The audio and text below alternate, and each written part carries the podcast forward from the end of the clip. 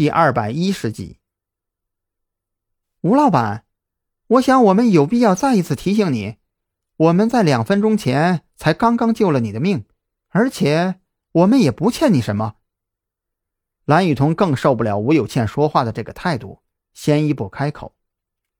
吴有倩终于明白了自己的处境，语气也软了下来：“请，请你们帮助我，我想回家去看看，我想待在家里，请，请你们保护我。”他是一个聪明人，张扬提前给他打的预防针，这个时候也见效了。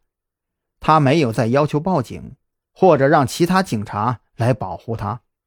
这个案子，他只能祈求车里的这两个人来保护他。今天的事情已经让他明白了很多东西。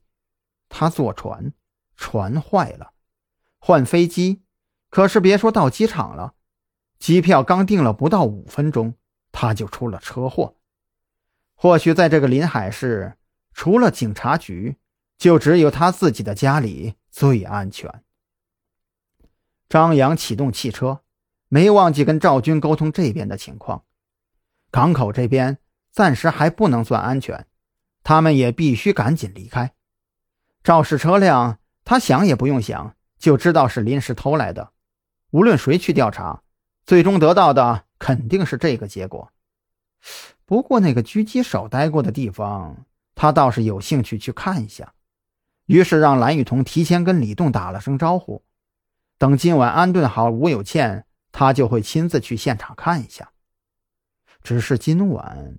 那个传说中的午夜凶铃真的会来吗？有件事赵军说的没错，他们现在就在跟自己的对手打明牌，他们要做的事情都是摆在明面上的。现在他们的做法已经明确的告诉了对手，他们就是要保护吴有倩。那接下来对方怎么出招，他们照单全收就是了。一路无事。只不过，当张扬他们抵达吴有倩家附近的时候，一个突如其来的发现却彻底打乱了张扬的心。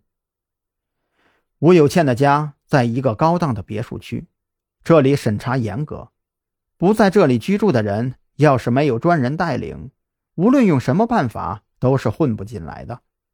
就算张扬他们带着吴有倩，也是在出示了相关证件以后，门卫才肯放行。怪不得你说这里是最安全的地方，没想到审查的这么严格。蓝雨桐盯着旁边的吴有倩，不过这么说起来，你家里电话被改装，应该也是这个别墅区里面的人所为了。不一定，不要太早下结论。张扬驱车来到吴有倩家门口，在吴有倩的指导下，他找到了吴有倩丢弃破碎电话的垃圾桶。好在吴有倩早晨出门晚，这个垃圾桶还没有被人收过。垃圾桶最上面便是一个黑色条纹的垃圾袋，与吴有倩的描述相同，看起来就是他今天上午丢弃的。而且隔着垃圾袋的外壁，张扬也能看到垃圾袋的内部有一些电话的碎片。只不过，当他把垃圾袋提起来的时候，整个人却突然间如遭雷劈。